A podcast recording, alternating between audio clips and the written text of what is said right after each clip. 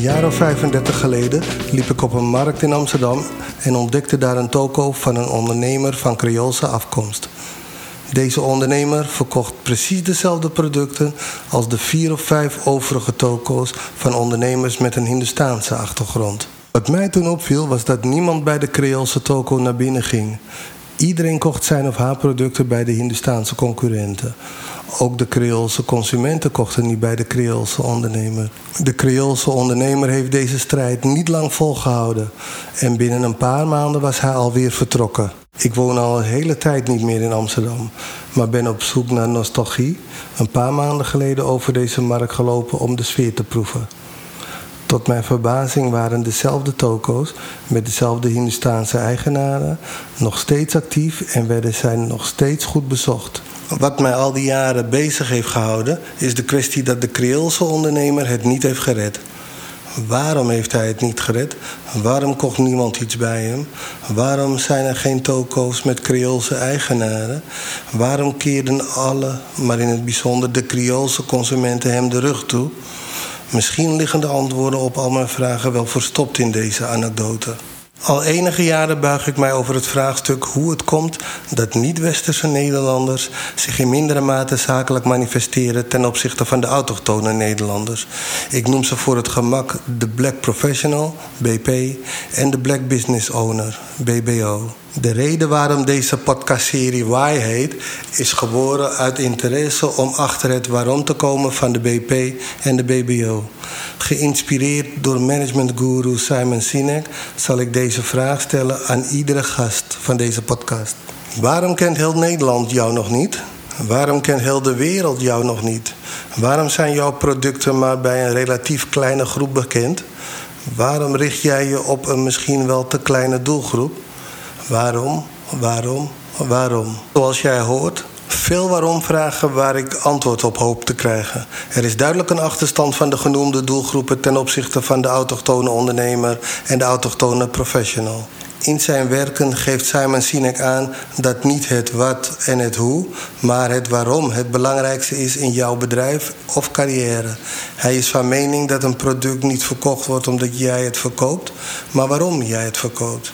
En wat jij verkoopt bewijst simpelweg waarin jij gelooft. Er zijn waarschijnlijk factoren waardoor de BP en de BBO deze achterstanden hebben opgelopen. De autochtone ondernemer en professional hebben dus blijkbaar een onzichtbare voorsprong ten opzichte van deze groepen.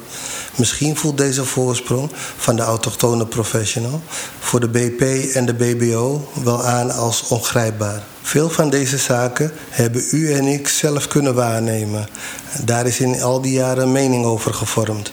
Belangrijk is te weten hoe u daarover denkt, maar nog veel belangrijker is erachter te komen hoe wij gezamenlijk met onze achterban iets kunnen betekenen bij het inlopen van deze achterstanden. Ik ben ook benieuwd hoe de BP's en de BBO's over mijn standpunten en conclusies denken. Ik wil graag weten wat hun ervaringen zijn en waar zij tegenaan lopen. Feit is bijvoorbeeld dat, en nu betrek ik het op een bepaalde doelgroep, de Surinamers zich niet of nauwelijks verenigen of hebben verenigd.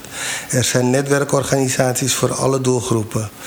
Incidenteel zie je wel dat een BP of een BBO zich aansluit bij een van deze organisaties. Over het algemeen weten zij echter, en dan heb ik het nog steeds over de Surinaamse professionals, deze netwerkgroepen niet te vinden. Het kan ook zijn dat er geen animo is om zich ergens bij aan te sluiten. Misschien ontbreekt de visie en of de urgentie om deze stap te nemen. De netwerkorganisaties van deze groepen, die er overigens wel degelijk zijn, zijn klein en blijven klein. Er is schijnbaar een drempel waar moeilijk overheen te stappen is. Een ander feit is dat de BP niet of nauwelijks vooruitgang boekt in het stijgen op de hiërarchische ladders van corporate Nederland. Daar moet een reden voor zijn. Het is die reden erachter te komen welke drempels zij tegenkomen die het moeilijk maken deze stappen te kunnen zetten. Voorbeeld. Er zijn genoeg talentvolle modeontwerpers van allochtone afkomst. Mensen lopen echter in de duurste haute van bekende buitenlandse en een klein aantal Nederlandse ontwerpers. Toch lukt het maar niet de lokale talenten te steunen. Hoe komt het dat men deze dure buitenlandse merken wel weet te vinden, maar er moeite mee heeft de eigen talentvolle lokale ontwerpers te ontdekken en te steunen? Ander voorbeeld. In corporate Nederland zie je weinig donkere mensen in raden van bestuur en of directies. Dit terwijl het talent in overvloed aanwezig is. In de ambtenarij zijn de allochtone managers in de eerste en tweede managementlaag zeer schaars. Conclusie is dat er geen donkere rolmodellen zijn die zich profileren en daarmee een voorbeeld zijn voor de opkomende generaties aan wie het stokje zal moeten worden overgedragen. Dat zie je ook in de politiek. Deze zaken maken de zoektocht naar het waarom heel interessant en ik hoop dat u net als ik benieuwd bent wat de uitkomst zal zijn van dit onderzoek. Mijn streven is dat aan het eind van deze serie uitzendingen de volgende vragen zijn beantwoord. Hoe is deze achterstand ten opzichte van de autochtone professional en business owners ontstaan? Wat wordt er momenteel gedaan om deze achterstand in te halen? Wat is er voor nodig om gelijkwaardig concurrent te worden? Wie zou deze kar moeten of kunnen trekken? Hoe kunnen wij de doelgroep mobiliseren voor gezamenlijke activiteiten? De afgelopen jaren heb ik een aantal boeken gelezen van managementgoeroes die indruk op mij hebben gemaakt. Zij hebben invloed gehad op mijn kijk naar bepaalde zaken. Helaas zitten er bij deze influencers weinig tot geen zwarte schrijvers bij. Zoals eerder genoemd is Simon Sinek een van deze influencers. Ik heb van hem geleerd dat het niet zozeer het wat of het hoe is dat jij iets verkoopt. De belangrijkste vraag is waarom jij iets verkoopt. Hij kwam door onderzoek tot de conclusie dat een product niet verkocht wordt omdat jij het verkoopt, maar waarom jij het verkoopt. Hij noemt dit proces de gouden cirkel. Eerst het waarom goed motiveren en uitdragen.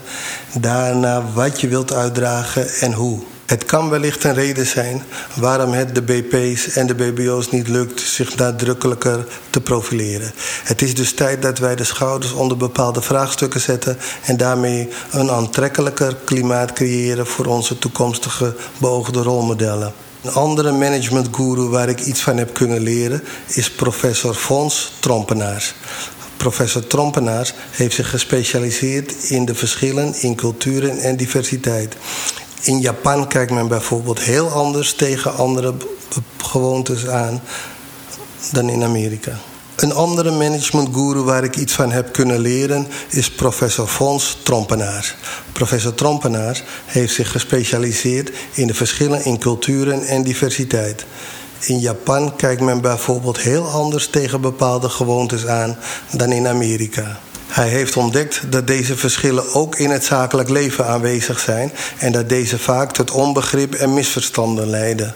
Op het moment dat men deze cultuurverschillen gaat respecteren, zullen er momenten ontstaan waarin er keuzes gemaakt moeten worden. Hij heeft ontdekt dat deze verschillen ook in het zakelijk leven aanwezig zijn en dat deze vaak tot onbegrip en misverstanden leiden. Op het moment dat men deze cultuurverschillen gaat respecteren, zullen er momenten ontstaan waarin er keuzes zullen moeten worden gemaakt. Ik kom hier later in het verloop van de serie uitzendingen nog op terug. Professor Tompenaars noemt dit het ontstaan van dilemma's. En over het werken met dilemma's zegt hij, en ik citeer: Bij cruciale zaken zijn altijd dilemma's in het spel. Essentiële breekpunten in het leven van ieder mens draaien altijd om dilemma's. Voor groei en vooruitgang heb je dilemma's nodig. Einde citaat. Conclusie is dat culturele verschillen geen drijfveren moeten zijn om tegenstellingen te veroorzaken, maar deze, volgens de professor, juist te verzoenen. Bedrijven die dat realiseren, kunnen daar beslissend concurrentievoordeel mee behalen. Mijn naam is Johan Campbell en in deze serie ga ik op onderzoek uit en neem u mee om een kijkje te nemen in het leven van een aantal black business owners en black professionals. In de interviews die ik ga afnemen, zal ik samen met de achtergrondinformatie die ik heb verzameld, een goed beeld kunnen scheppen van de situatie nu en de visie die als groep gezamenlijk ontwikkeld en uitgevoerd zal moeten worden. Dit is echt noodzakelijk en willen wij die achterstand op termijn inlopen. Doel van deze podcast is erachter te komen wat de do's en don'ts zijn. Het is niet mijn bedoeling om maatschappelijke tegenstellingen te belichten. Ik wil er juist op een positieve manier achterkomen welke stappen er genomen moeten worden om de gewenste doelen op eigen kracht te bereiken. Vanaf 1 juni aanstaande zal ik jullie wekelijks op de hoogte houden van mijn voortgang en een aflevering plaatsen. Lijkt dit onderwerp jou interessant en wil je op de hoogte blijven? Abonneer je dan op deze podcast of meld je aan op mijn website. In de bio vind jij de links naar alle info. Ik houd je dan op de hoogte van nieuwe releases en eventuele nieuwtjes. Tot de volgende uitzending.